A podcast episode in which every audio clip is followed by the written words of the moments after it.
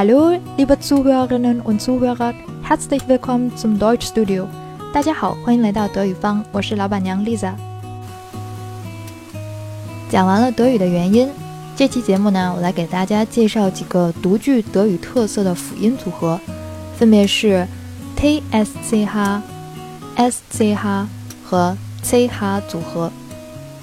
这些字母组合呢，在之前的节目当中也出现过，只不过都是以配角的身份。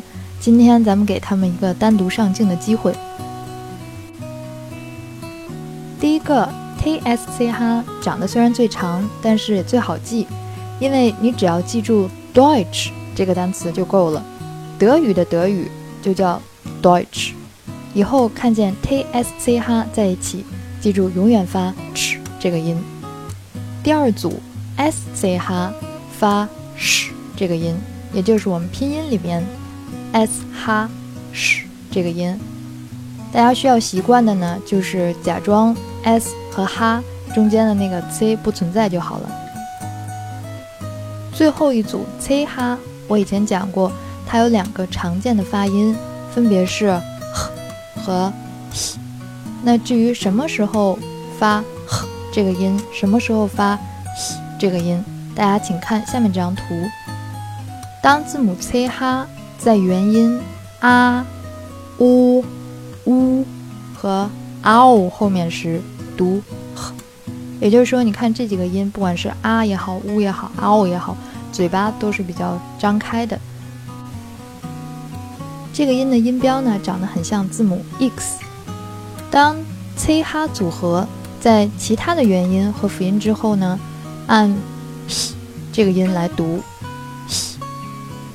它的标志呢是那个字母长得很像字母 c，下面加了一个小尾巴那个标志。不管是发哪个音，在看到字母 c 哈组合的时候，都不能发得太实，不能实实在在的念成东西的西或者是喝水的喝，而是要虚着一点，念成西或者是呵。再来一遍西或者是呵。个别外来词当中字母 c 哈组合的发音呢？会有所不同，这个我们今天先不讲。说完了以上这些规则呢，我们赶紧来看一下例词。今天是高考第一天，在这么重要的日子呢，我首先要向大家隆重推出咱们高考的德语版，叫做 Hochschulaufnahmeprüfung。别紧张，别害怕，也千万别嫌它长得长，因为高考本来也是一个缩写单词嘛，全称应该是高等院校招生考试，所以这个。看着巨长的单词，其实是由四部分组成的。咱们慢慢的从后往前看，最后一个单词 “prüfung”，我在之前讲元音 “u” 的时候讲过，是考试的意思。那 “prüfung” 前面的这个 a u f n a m e 本意是接收、接纳，也可以指录音。那在这个里面引申为招生，“prüfung” 是考试。那 Aufnahmeprüfung 就是招生考试。以此类推呢，我们再来看前面这部分，最前面的四个字母 h、o、c、h，看到了 c、h，我们知道不是发 h 的音，就是发 h 的音。至于发哪个，我们可以根据刚刚讲过的那个表格，发现 c、h 在字母 o 后面应该发 h 的音，所以前面的这部分应该念作 hoch，hoch。本意是高，跟 Schule Hochschule 连在一起呢是高校、学校。Schule 这个词我在讲元音 u 那期节目当中讲过。眼尖的同学呢应该会发现这个里面学校 Schule 这个单词少了一个字母 a，变成了 Schule Hochschule。这是因为呢德语里边有很多由不同单词传出来的一个单词，有时候为了发音的方便，会在两个单词的中间增减字母。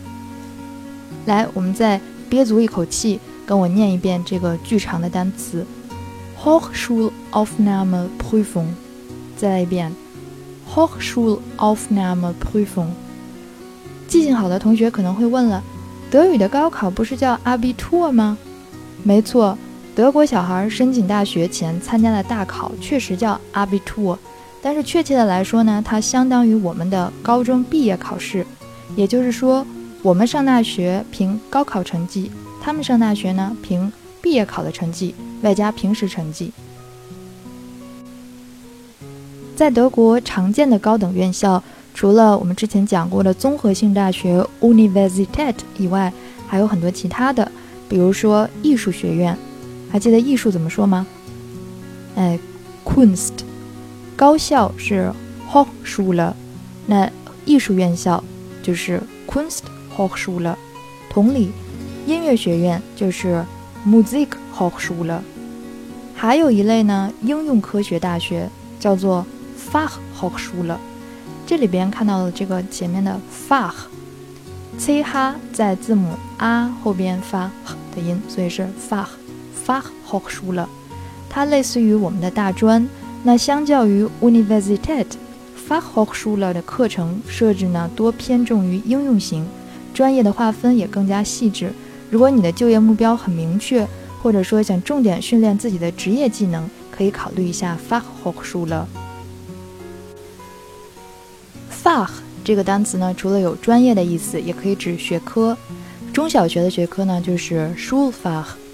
每次呢讲到跟教育相关的话题的时候，我都喜欢让学生相互讨论一下他们的 Lieblingsschulfach 和 Lieblingsschullehrer，也就是他们中小学的最喜欢的学科和老师。这里边 Lieblings 就是最喜欢的什么什么，Schulfach 刚刚说了是。学科，然后 Schullehrer 也就是中小学的老师。在我的经验当中呢，我对一门学科的喜恶很大程度上受这门课的老师影响。虽然我高中学的是理科，但是呢，我最喜欢的两位老师教的却是语文和英语，也就是接下来的这两个单词 h i n e s i s h 和 English。h i n e s i s h 这个单词在念的时候稍微有一点点绕口，因为这里边有 h 的音。还有中间 z 的音和结尾 sh 这个音，那德国南部还有奥地利人习惯把前面的 ch 发成 k 的音，念成 kinezish。反正不管是 kinezish 还是 Chinesisch，大家都务必把这个单词念顺溜了，因为这个单词不仅指中文，也指我们的国籍。另外还要注意念 English 英文这个单词的时候，中间的字母 g 不发音。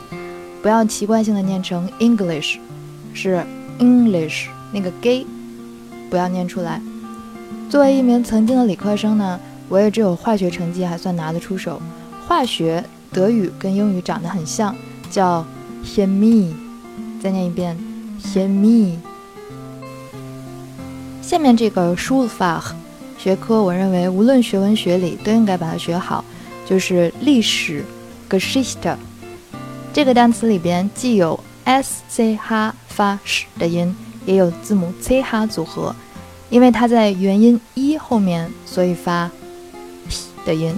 再念一遍，Geschichte，Geschichte。德国小孩参加 Abitur 时，除了要进行笔试，还要进选择一门口试，也就是 Mündliche Prüfung。这个 Mündlich，词尾的 l e c h。是形容词的一个标志。在德国上大学呢，不仅要动脑，还要勤练嘴皮子，因为很多老师都会要求学生做口头报告。有些课程的期末考试呢，也会以 mündliche Prüfung 的形式来进行。其实像我这么爱碎碎念的人，是特别愿意参加 mündliche Prüfung 的。我记得当时有个好朋友跟我说了一个参加口试的一个黄金法则，就是 If you cannot convince him, confuse him。也就是，如果不能说服你的导师，那就把他整懵。跟 mündliche Prüfung 相对应的就是笔试了，schriftliche Prüfung，德国人也叫做 Klausur。一般理工科和商科专业同学呢，写 Klausur 的机会会多一些。像我们这种纯文科专业的老师，一般很少出 Klausur，而是动辄让我们写至少十几页的论文。所以，一般假期里面跑去蹲图书馆的，多半是我们这些要死磕论文的文科生。